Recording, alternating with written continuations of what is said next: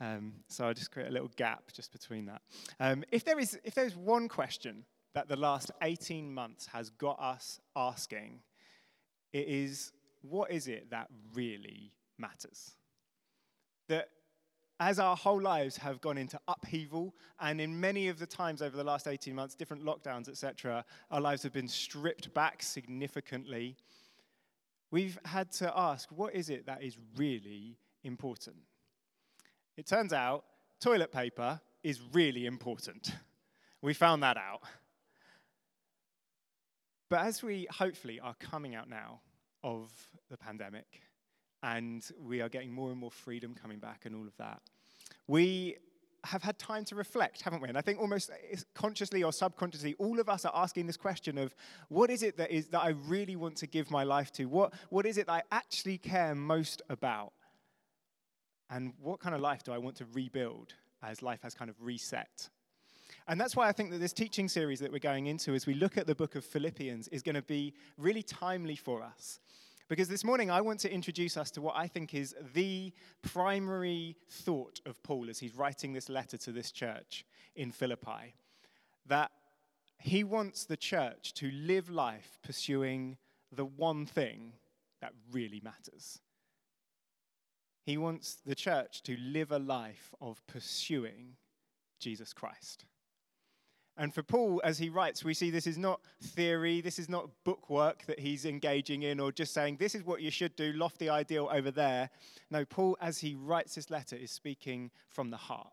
He's speaking from his own experience and saying, I have lived this life and I am living this life of pursuing Jesus. And let me tell you, it is really worth it. And so today we're going to look at the first two verses of Philippians chapter 1, and it will help us introdu- be introduced to the church itself in Philippi, um, into the, the, the, sort of cultural background it's in, uh, a little bit to Paul as the writer, and to some of the other themes of the letter. So I think it will really help us as we um, go into this series. It will be about a 12 week series over this term and into a little bit of the beginning of 2022. Isn't it wild that 2022 is nearly upon us? We were not ready for that. So, Philippians chapter 1, verse 1 to 2. I'm going to read from the ESV. The words are on the screen right there, but do, do read along if you've got a Bible. Paul and Timothy, servants of Christ Jesus, to all the saints in Christ Jesus who are at Philippi, with the overseers and deacons, grace to you and peace from God our Father and the Lord Jesus Christ. And here we get some facts right at the beginning of the, the letter. It is Paul. He identifies himself as writing this letter, the Apostle Paul that we see writing a lot of the New Testament and we read about in Acts. And he is writing to this church in a place called Philippi. And this is a church that Paul knows really well. In fact, this is a, Paul that, a church that Paul started himself. Now, I have been involved in exactly one church plant and starting one church, which obviously makes me a complete expert. But if there is one place that I would not want to plant a church, it would probably be somewhere like Philippi. Philippi was a Roman colony, which meant that everything about Ro- Philippi was meant to look like the, the center of the empire, the Roman Empire, Rome itself. And so it was meant to, to match exactly all the things of Rome.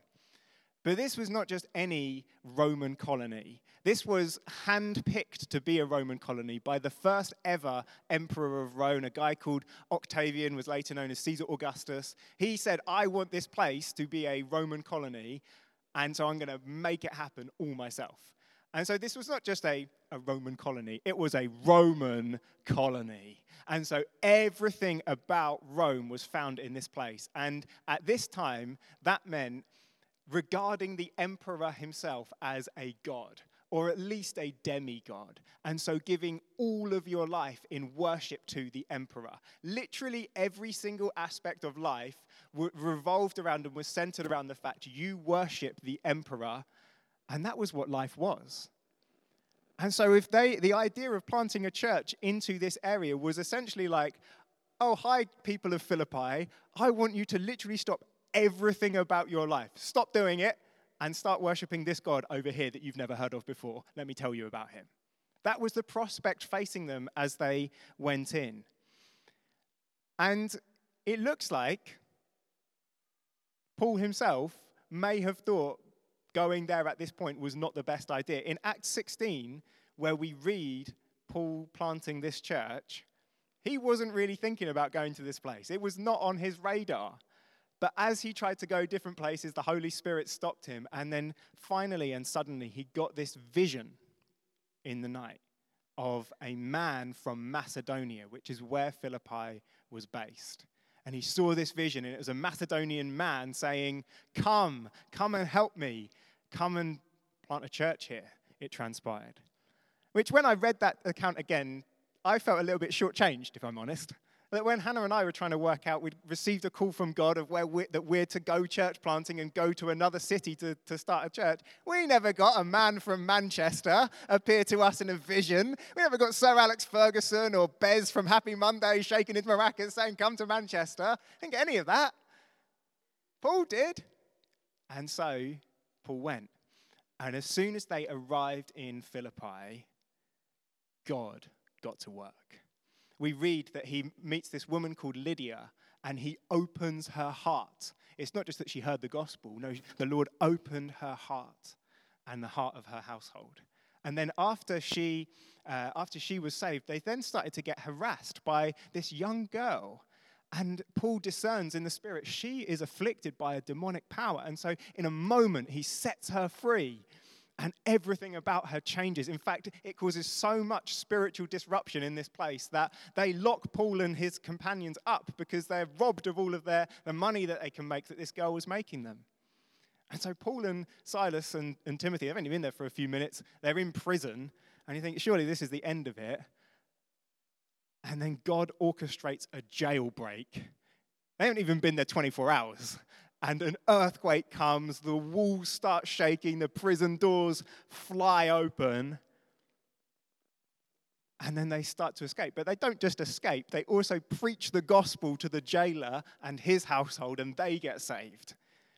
This was a church that Paul is writing to that was founded in the power of God. Prophecy led them there. The Lord opened up Lydia's heart. There was spiritual warfare going on. And God was literally breaking down walls. And a miniature revival broke out. Well, two households probably, probably can't really classify that as a revival. But despite all of the headline acts that were going on with the power of God, I think what is most remarkable about this church is who was actually left after all of that to start this church. Lydia and her household, a successful, wealthy businesswoman and her household, and a jailer, probably from the slightly more rough and ready part of town, let's say. That was the team to plant this church. Uh, one day, I think, uh, Rev, we would love to plant some churches. I don't think these would be the criteria that we would be looking for. Essentially, the, the criteria would be right, who has heard the gospel for the first time most recently? Right, off you go, you go and plant a church. They had just heard the gospel, and Paul's now saying, right, now you found a church. And I wonder what that first Sunday meeting was like for them. Just sat there in Lydia's household. I can't imagine the small talk was particularly easy between the two, two people. Sitting there, just hoping that some more people might turn up to their small church plant, lots of lasagna in the oven, just waiting what is going on here? What have we signed up for? But when you look at it from a human level, you think, surely this thing's just going to die off. Surely it hasn't got a chance. It's just this ragtag team, tiny thing in this hostile city against any other belief system, let alone a belief system that says you've got to leave everything else, you've got to leave all of your life and come and follow Jesus. And yet, probably 10 or 12 years later, as Paul writes, this church is still going. But it's not just sort of clinging on, just about surviving. This church is flourishing. You read the letter of the Philippians, and the tone of it is just encouraging and positive. It, it, sounds like Paul is talking here to a church that is, is established, it's healthy, it's thriving, in a major city that is hostile to the gospel. In fact, this is one of Paul's most encouraging and positive letters that he writes in the whole of Scripture. There's no moments where he's just sort of tearing his hair out saying, You believe what? You've started to do what? You're sleeping with who? There's none of that. Paul is encouraged and joyful about all that is going on in this church. And while we don't know exactly the details of how on earth did they get from humble beginnings, to put it politely, to where they are now, I think verse 1 gives us some real insight. Where Paul says, To all the saints in Christ Jesus. Now, when I read that, you might think, that doesn't seem particularly noteworthy. But actually, if you start reading the rest of the verses that follow, it starts to become clearer. So he says, To all the saints in Christ Jesus, verse 1. Then verse 4, thanking God in every prayer for you all. Verse 7, right for, it's right for me to feel this way about you all. You are all partakers with me of grace. Verse 8, how I yearn for you all with the affection of Christ Jesus. Now, this is the opening to Paul's letter to them. So, at the moment, what he's doing is he's greeting them and he's giving thanks for them. He's noting that which they already are and saying, God, thank you for what you have done. And as he is doing that, he is constantly drawing attention to their collectiveness, constantly drawing attention to the fact that there is a, if you like, an allness to them. Keeps using that word, you all. That against all the odds, this church hasn't just survived, it's not just grown numerically, but somehow they have become one. They are truly together. They're family. I think, how? How has this happened? Well, it is there in verse 1 to all the saints in Christ Jesus. That Paul is trying to draw them in and help them see this has only happened you only have this unity. You're only together. You've only survived because of Christ Jesus at work in you. This same Christ Jesus that gave you, that, appeared in a vision and, and, gave Paul the vision to come and plant in the first place. This same Christ Jesus that moved in supreme power to start saving people and break people out of jail and set people free. And the same Christ Jesus that started opening up hearts is the same Christ Jesus that has grown you and given you this unity and this togetherness. He's been with you the whole way, forming them into a family and giving them unity. So it's only worked out because of Him. Just a moment to see how active Jesus is in building and establishing His church that he starts it off in the most unlikely place, most unlikely of people, the most think this is this isn't going to work out. This looks irresponsible, Jesus. And he starts it off, and then out of nothing, he creates something, something beautiful, something together of all of these different people. I mean, like it started off with a group of how on earth are you ever going to get alongs? And it must have only continued to be that as different people all joined the church and Jesus drew them together.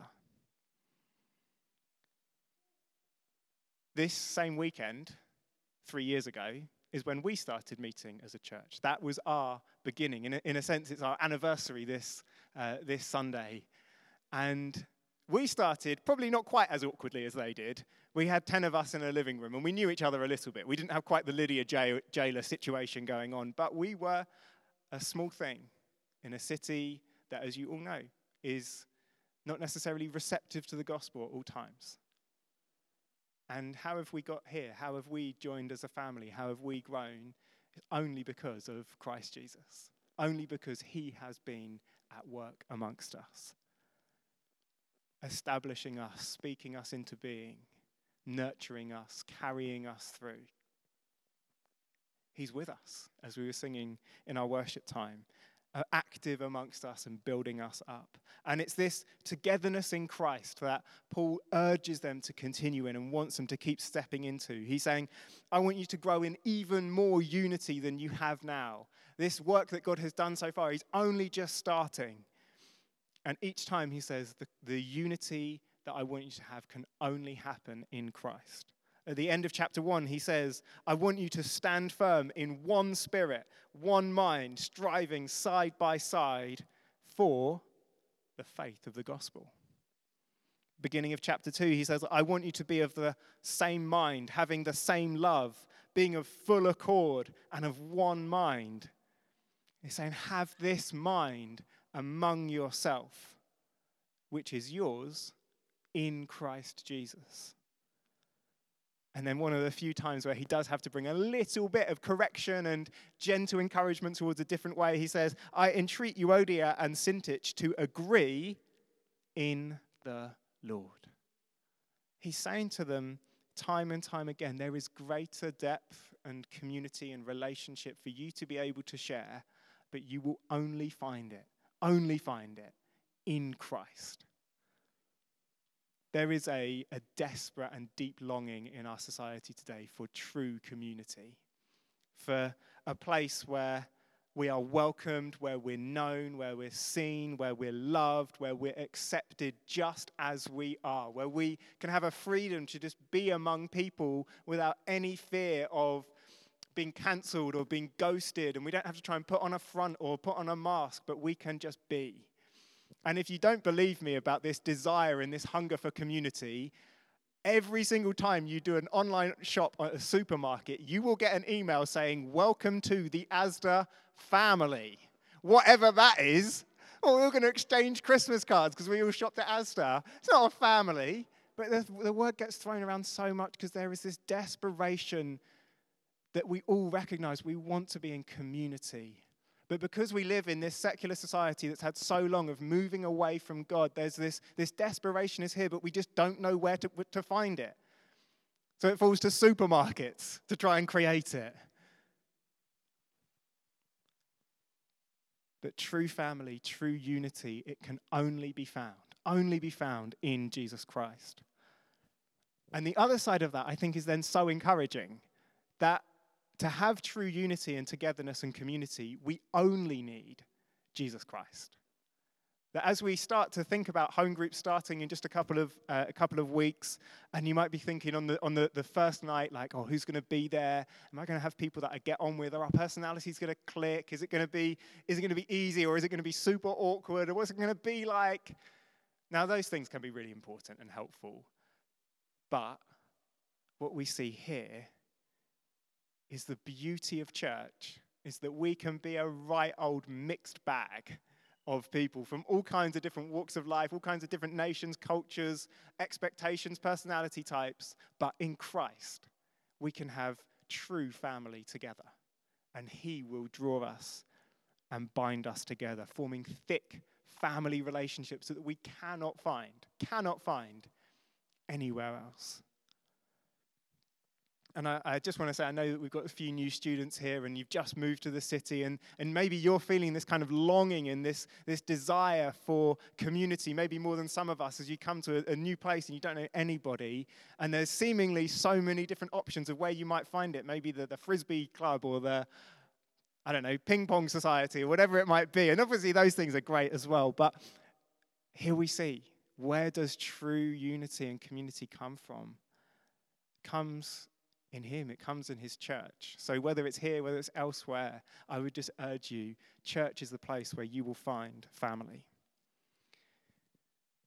And so Paul is saying, look, we can have true community. We can have it as much as we long for it, but it will only happen as we know Him, as we, as we follow Him, as we look to Him, as we pursue Jesus. And as we go through the letter, we will see just how much Paul wants us to look to Jesus, how much he wants our focus to be on him. In fact, we even see it in these first two verses. I wonder if you noticed it, if we could get it back on the screen again. Let me just read it again. Paul and Timothy, servants of Christ Jesus, to all the saints in Christ Jesus who are at Philippi with the overseers and deacons, grace to you and peace from God our Father and the Lord Jesus Christ. Two verses, three times he mentions the name of Jesus Christ. And then as we continue, verse 4, he talks about the, the day of Jesus Christ and the affection of Christ Jesus and righteousness that comes through Christ Jesus. And I'll stop there because I could keep going all week tracking through all that Paul says. You will notice this as you go through Philippians. All he wants to do, it seems, is talk about the name of Jesus. It's almost like the reason that he wrote the letter is he's just thinking, I just want to tell somebody how good Jesus is. I want to talk about him. I want to proclaim his name. I want to, to write about him. I wonder who will, uh, maybe my good buddies, the Philippians, will, won't mind me jotting a letter to them. He just wants to talk about him. And the extent to which this is the aim of his letter is right there in the first few verses, first few words of this letter where he says, Paul and Timothy, servants of Christ Jesus. And this word servants that we have, actually, probably more literally, should be translated as slaves. That's what your translation might have slaves of Christ Jesus. And the slavery that Paul is talking here is uh, it's very different from the barbaric slavery practices that, that might sp- spring to mind for us the, uh, of our recent past, sadly nothing to do with that. It was, it was much more of a, a common economic arrangement that they had for, um, for, for employment in this day. And so the significant thing, as Paul says, I am a slave of Christ Jesus. It's, it's not got the same dehumanizing or imprisoning characteristics or connotations that we might associate with it. And so the fact he's saying a slave isn't the thing that would have grabbed their attention, but the fact that he says that I am a slave of Christ Jesus is the significant thing. What he's doing is he's putting himself, Paul, and Christ Jesus next to one another and saying, I am a slave of him. And everybody that was listening to this or, or, reading this letter would have understood the connotations of what Paul was saying here. That when you put a slave and a master side by side in this culture, only one of those people matters.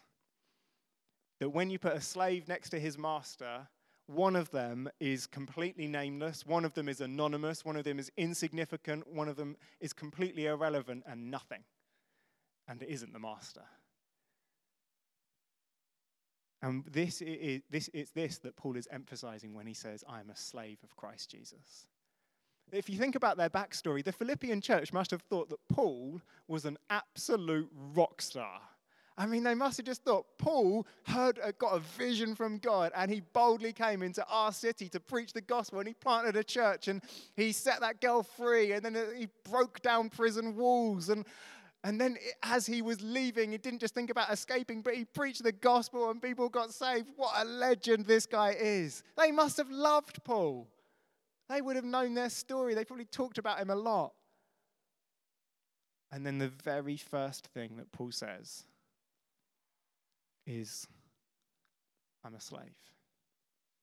Don't look at me. I'm a slave to Jesus Christ. Whatever you think I have done. It's irrelevant, it's nothing. Look to Him, look to the person, Jesus Christ. I am not worth any attention at all compared to Him. Behold Him, praise Him, celebrate Him, think that He is a hero, a legend. And this is not just rhetoric from Paul.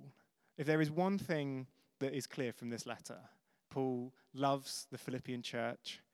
The Philippian church love him. There is deep affection in this letter. He uses the language of brothers and sisters throughout. He talks about them as beloved. He talks about yearning with all the affection of Christ Jesus for them.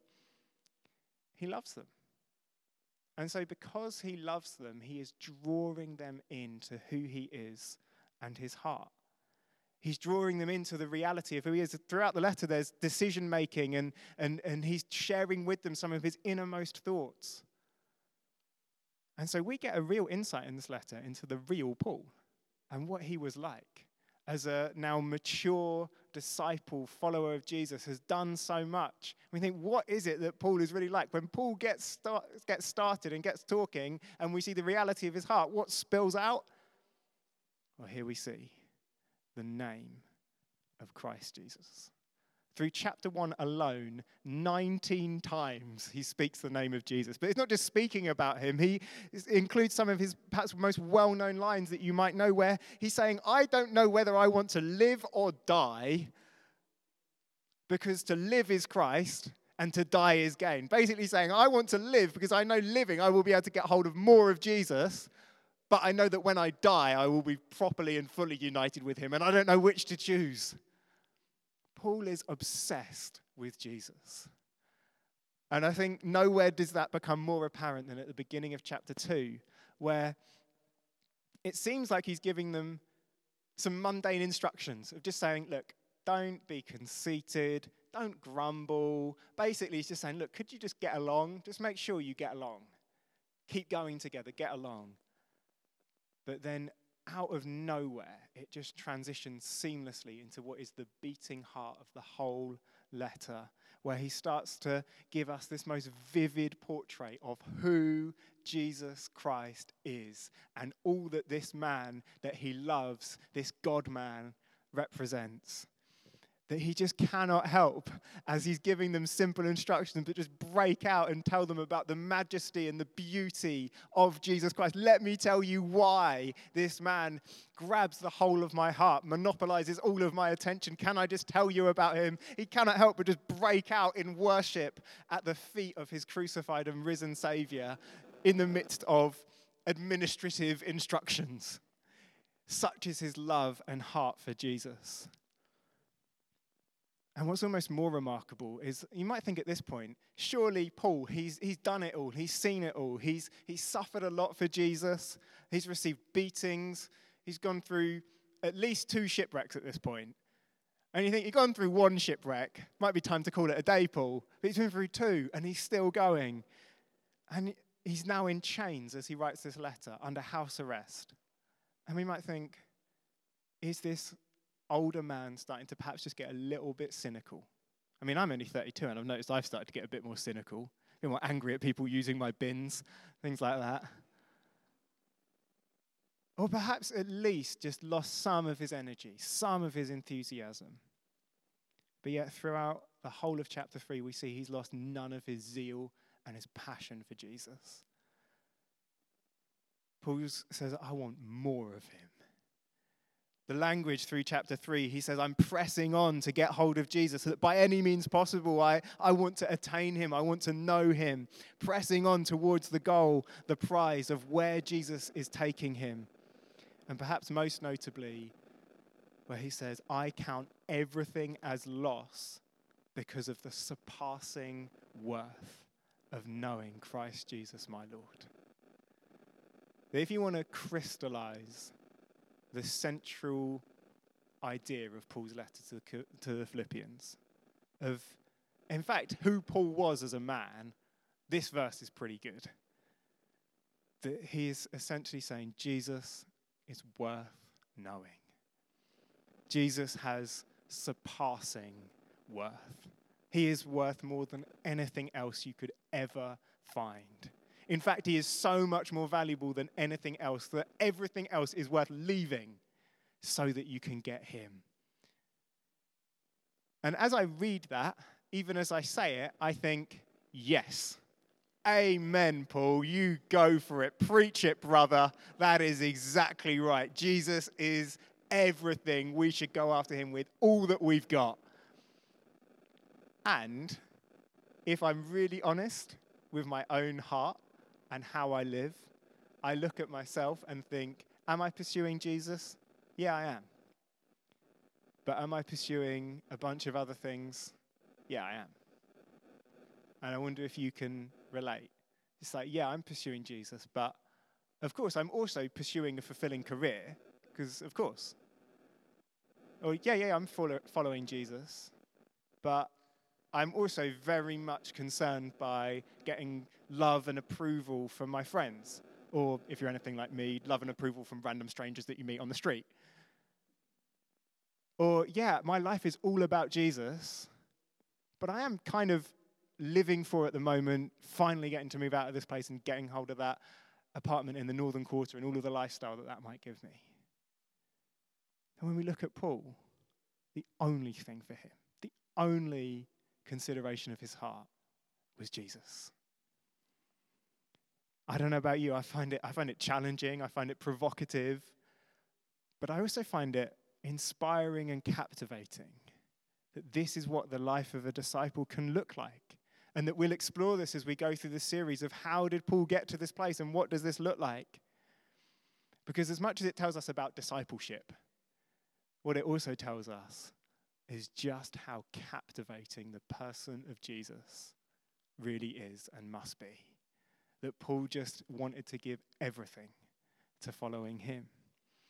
Remember, Paul is just like us. Paul never walked on earth physically with Jesus side by side, and yet he has seen enough of him and he knows enough of him through the Spirit, through the scriptures, through a life of following him and knowing him to see him and then see him a little bit more. And increasingly, as he gets drawn into Jesus, he, he sees him and thinks, Oh, I haven't just I've seen enough now, I'll go and do something else. Just constantly drawn in more and more and more to the reality and the person of Jesus Christ. And it comes through making Jesus, as we see at the end of verse 2, Lord, Lord of his life choosing to make himself a slave to Jesus. And I think this is going to be the thing that challenges us the most in this series. That Paul isn't saying, well, this was just a belief in my heart. These aren't just some ideas that he agreed to intellectually. Paul is saying, I am giving over the whole of myself, surrendering the whole of my being to Jesus giving him the keys to my life and allowing him to have the final say on everything. And that is what his life looked like. And Paul longs for us and for the Philippian church to get drawn up into it. He says, chapter 3, join in imitating me.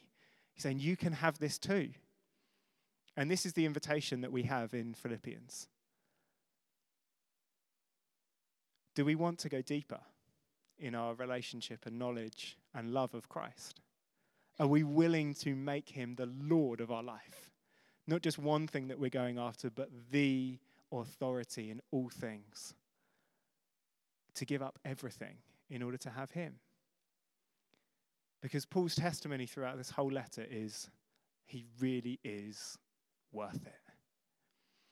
From the outside looking in, Paul looks like he's a man that's lost everything. He's locked up in chains. He was out preaching the gospel, planting churches, doing signs and wonders, doing the lot. And now he's lost it all. Probably in Rome.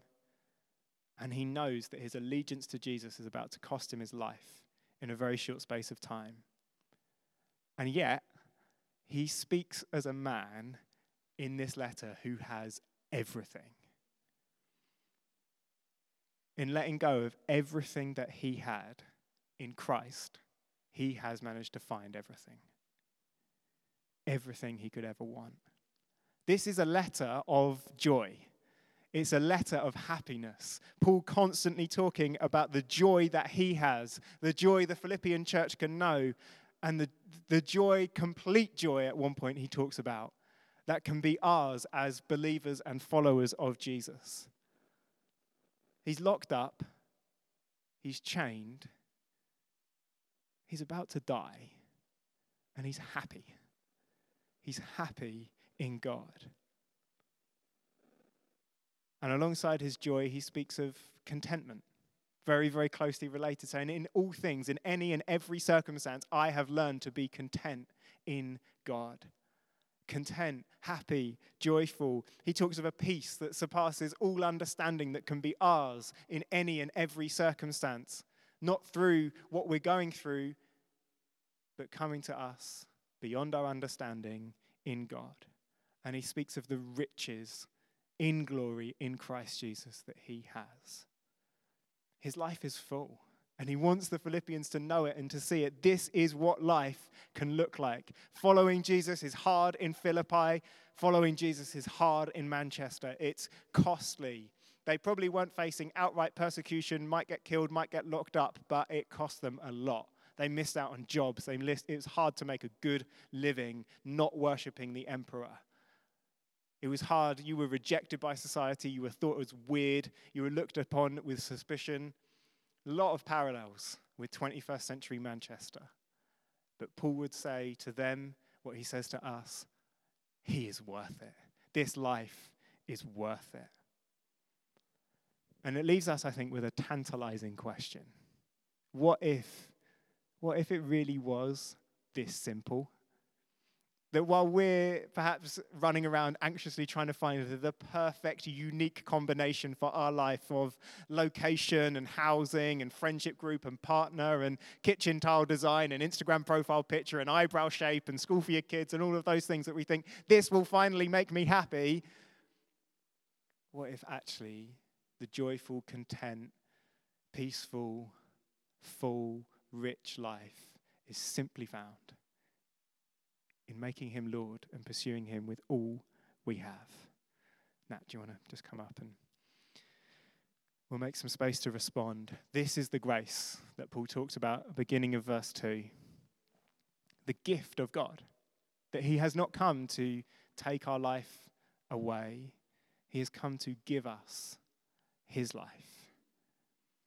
Not come to empty us, but he's come to fill us up with the fullness of his life. That the, the more that we can say, Jesus, I trust you, Jesus, I will make you Lord, the more we will find the life that we long for, the community that we long for, the family that we long for, the joy that we long for, the contentment that we long for, the peace, the riches, the fullness of life that we long for.